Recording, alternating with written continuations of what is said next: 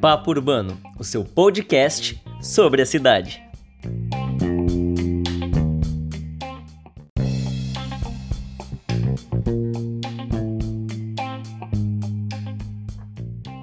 Olá, ouvinte! Começa agora o podcast Papo Urbano. Eu sou Jennifer Pontes, apresentadora e repórter universitária da Uni Santos. O segundo programa da nossa série especial vai tratar sobre ideias de projetos que atuam na melhora da mobilidade urbana e no fluxo de pessoas, especialmente na cidade de Praia Grande. E para falar um pouco mais sobre esse assunto, nosso convidado será o secretário adjunto da Secretaria de Transportes de Praia Grande, Claudenir de Barros Carneiro. Inicialmente, eu gostaria de agradecer a sua presença, Claudenir.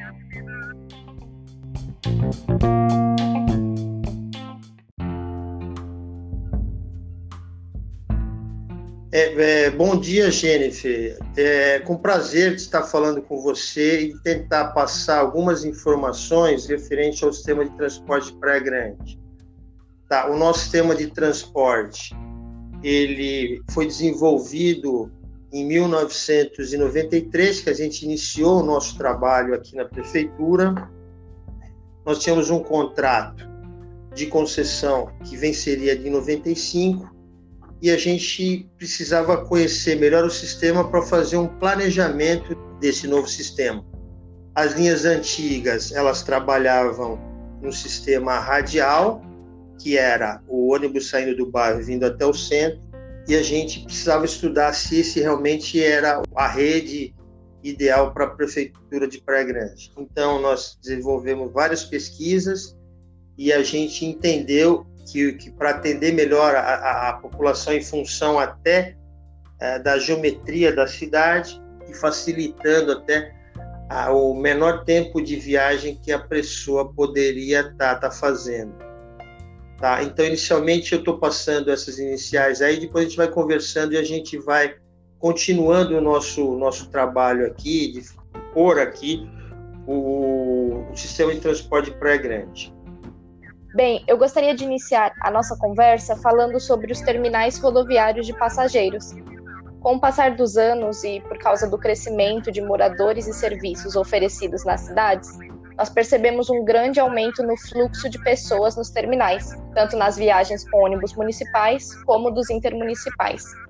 No ano de 2019, por exemplo, o terminal Tude Bastos, em Praia Grande, recebeu mais de 73 mil pessoas, já o terminal tático recebeu no mesmo ano cerca de 193 mil passageiros.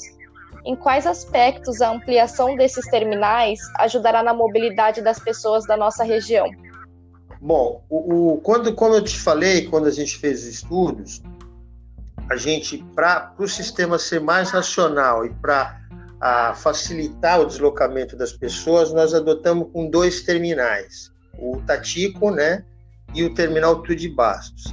Então, nós temos linhas que são troncais. O que, que são linhas troncais? Sai de um terminal, vai ao outro, e nós pegamos as linhas bairro-centro, que são as linhas alimentadoras. As linhas saem do bairro, vêm até o terminal e utiliza a rede do sistema de transporte.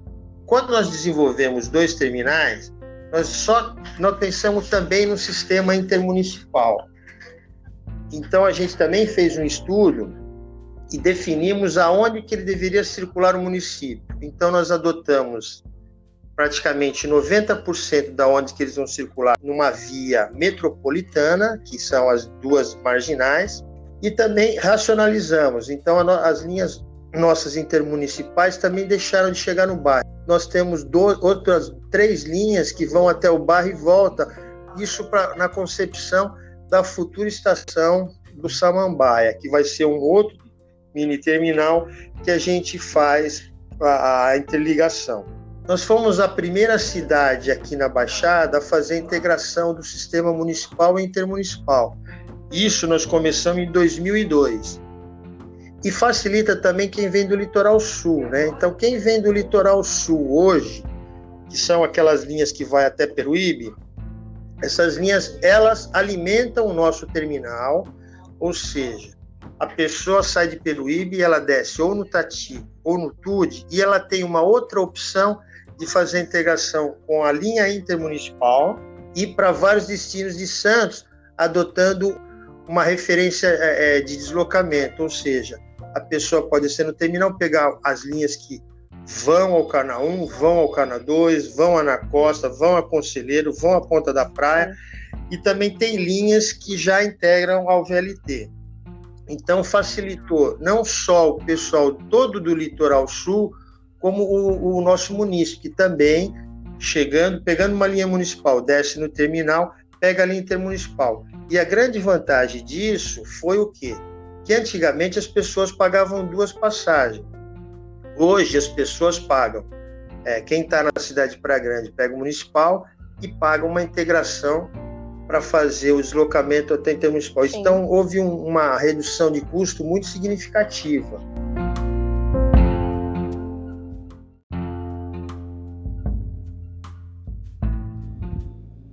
Existe algum projeto dessa questão já traçado no planejamento urbano aqui da cidade?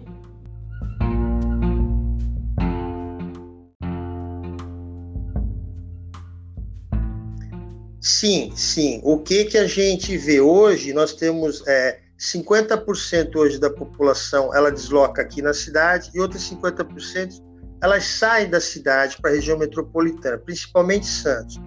Então, o que, que a gente quer é, é, melhorar o nosso sistema de transporte. Nós já começamos a fazer um corredor de ônibus que vem lá de Mongaguá pelas marginais. A ideia desse corredor de ônibus é chegar até o terminal do TUD e nós estamos é, é em contato com a MTU para a gente continuar esse projeto, que é um projeto que a gente entende que vai beneficiar não só Praia Grande, mas todo o litoral sul. E a gente quer integrar com o VLT hoje, que é o sistema é, mais rápido, mais eficiente, porque hoje nós temos um grande problema uhum. quando vamos para Santo São Vicente, em função do viário ser truncado, né, muito movimento de carro, e a gente precisa melhorar não só a qualidade, né, com o ônibus, o VLT seria um veículo mais sem barulho, climatizado, mais moderno, mais rápido. Então, nós já fizemos várias reuniões com a MTU e a gente gostaria que a gente tivesse um VLT chegando aqui no terminal do TUD. E aí facilitaria não só a Praia Grande, mas todo o litoral sul, que poderia estar integrando com o VLT para facilitar a, a viagem, para ter menos tempo de viagem, né, e para ter um ganho nisso nesse tempo e ter um ganho também de qualidade, né, porque o, VLT é um veículo mais moderno e isso vai facilitar muito o deslocamento das pessoas. O VLT, ele hoje, ele é São Vicente e Santos, agora eles estão fazendo a segunda etapa, que vai até o centro de Santos, e a gente está brigando o VLT sair de, de São Vicente para vir até Praia Grande.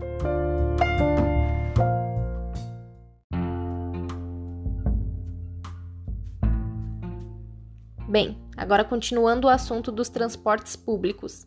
Segundo dados fornecidos pela empresa metropolitana de transportes urbanos, a MTU, todas as cidades da região metropolitana da Baixada Santista transportaram juntas cerca de 216.400 passageiros em 2019. Através dessa informação, podemos perceber uma quantidade expressiva de pessoas que utilizam os ônibus como meio de locomoção. Você acredita que uma integração entre outros modais de transporte, como as bicicletas, por exemplo, junto aos terminais de passageiros, facilitaria o fluxo de pessoas entre as cidades? E quais ideias de projetos seriam possíveis dentro dessa circunstância?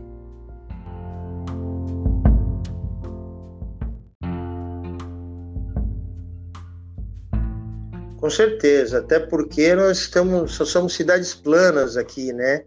E a bicicleta é um meio de transporte que até por ser o mais barato assim, né, as pessoas utilizam bastante, até em função de ser plana. É, nós vemos, inclusive, a MTU, toda a estação da, da, da, MTU, ela tem um pequeno bicicletário, né? E nós também queremos aqui, já fizemos alguns projetos, da gente também plantar bicicletário nos terminais, né? Se o VLT chegar aqui no terminal do TUD, a ideia é, é o pessoal também poder se deslocar né, do seu bairro, deixar a bicicleta aqui e acabar utilizando o VLT. a integração é fundamental para qualquer tipo de sistema, né? E o VLT, como ele anda, ele tem uma via própria, ele tem uma canaleta própria, isso facilita uh, o seu deslocamento e, e, ganho de velocidade, né? Porque se a gente utilizar as nossas vias públicas, você tem vários interrompimentos em função de semáforos, em função, em função de obras, em função de um monte de coisa que faz com que a velocidade seja muito baixa. E o VLT, você tem uma velocidade aí de quase, dependendo do trecho que você pega, de 30 km. Então você tem um ganho, um ganho de viagem muito grande. Então nós vemos sempre com bom óleo de integração. Nosso sistema aqui com relação à integração. Além da gente fazer integração nos terminais, a gente também faz integração em cada ponto, né? Então a pessoa hoje ela não precisa ir ao terminal para fazer integração. Ela pode descer num ponto de parada, tendo o cartão, é lógico, né? Senão é, o sistema não reconhece. E também na, na, nossa, na nossa cidade a gente quer evoluir na parte dos corredores de ônibus, né? Para a gente ganhar velocidade e fazer as pessoas deslocarem mais rápido. Então, a gente tem o um projeto, a gente gostaria de gradativamente, como a gente fez desde o começo da, da administração aqui, da gente evoluir em tecnologia, né? Porque é importante. O cartão é importante. Uhum. Os aplicativos, né? Porque você está dentro de um ponto de ônibus o aplicativo hoje te dá todas as informações, que horas o ônibus está passando, que ônibus passa, que horas que ele está chegando no ponto, que horas que ele vai chegar no outro destino. Então isso é importante.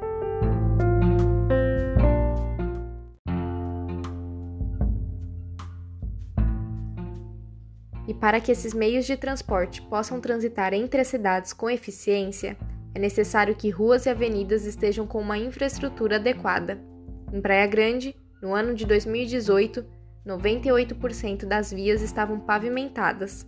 Já a cidade de Guarujá iniciou, por exemplo, um projeto de pavimentação de ruas com uma espécie de espuma feita de material reciclável que ajudará na estrutura da última camada de asfalto. Além do já citado, eu gostaria que você explicasse a importância de programas voltados a este tipo de infraestrutura.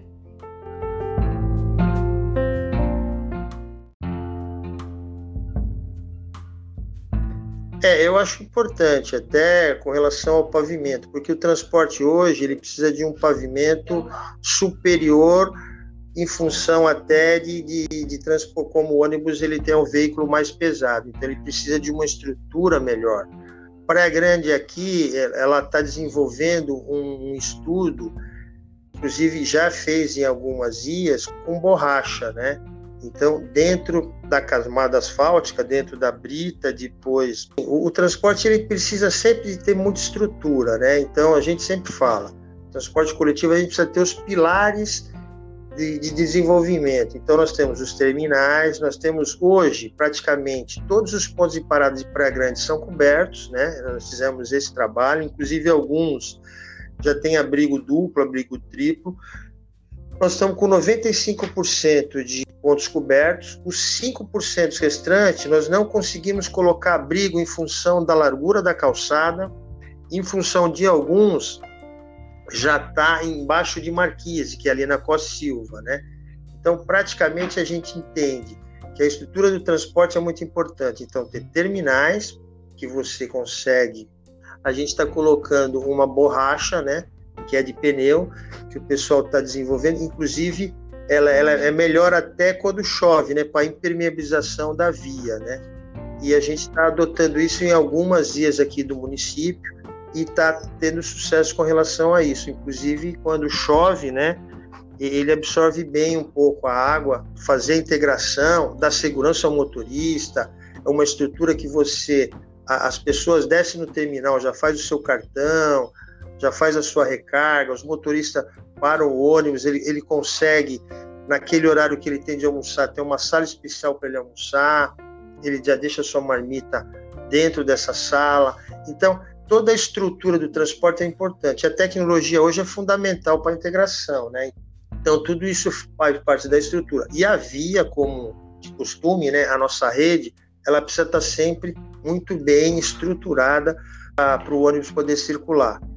E esse ano a gente também pretende colocar faixas exclusivas de ônibus. Estamos implantando algumas já no Samambaia e esse processo deve continuar para a gente ter ganho de velocidade e priorizar o transporte coletivo eh, na via pública.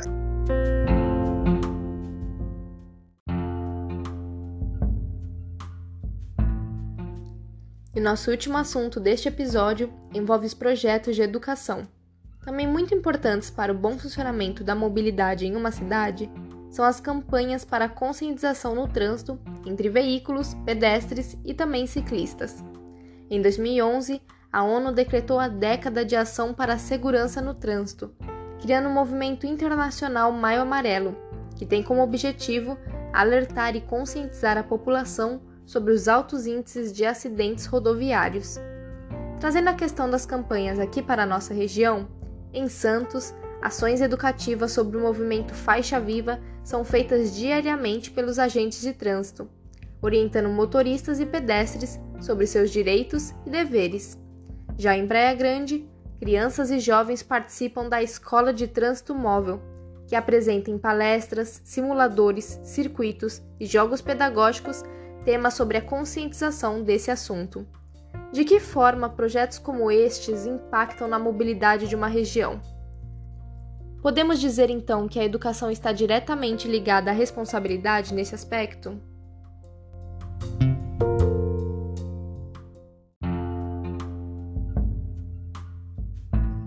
Bom, eu acho que educação é bom em qualquer área, né? E na área de mobilidade também. Eu vou falar um pouco aqui. Ah, os motoristas de ônibus aqui vivem fazendo curso né, de especialização. Nós aqui também temos cursos aqui para bicicleta amiga da cidade, então as pessoas têm alguns cursos para fazer de bicicleta aqui na secretaria. Nós temos a Semana do Trânsito, nós temos é, também o Dia do Motorista, nós temos aqui nos terminais campanhas educativas que a gente a, fazem teatros aqui para auxiliar, mostrar como as pessoas devem circular, como as pessoas devem se comportar. Nós temos muito trabalho aqui com o pedestre, né? a gente faz muito trabalho aqui, principalmente na Costa Silva, os locais onde concentram os grandes acidentes. Nós temos também uma cidadezinha do trânsito, que toda semana de engenharia, quando tem a semana de trânsito, a gente faz esse trabalho com as crianças.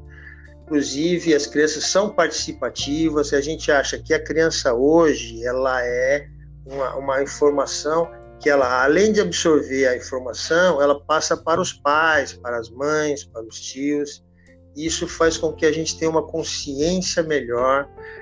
A educação, eu acho que é o, o, o elo em todos os setores, né? Na mobilidade não pode ficar de fora, principalmente, né? Então, educação é em todos os setores que a gente tem que atuar, na mobilidade muito mais ainda, até porque a segurança não só do pedestre como das pessoas que circulam na via. Então é uma responsabilidade que todos nós temos que ter e, a conscientização das pessoas da importância da vida, né? A vida é um, uma coisa muito importante para todos, né?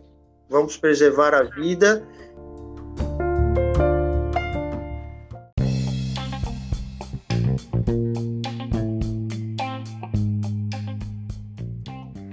Bem, o nosso podcast acaba por aqui. Eu agradeço muito por sua presença, Claudenir. Nossa conversa foi de grande importância para essa série especial sobre a mobilidade urbana.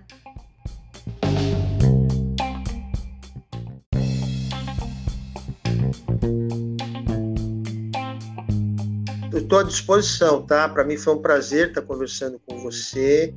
Foi um prazer estar passando as informações.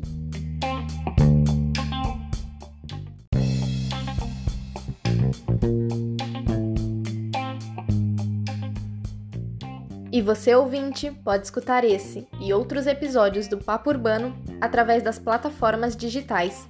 Até a próxima!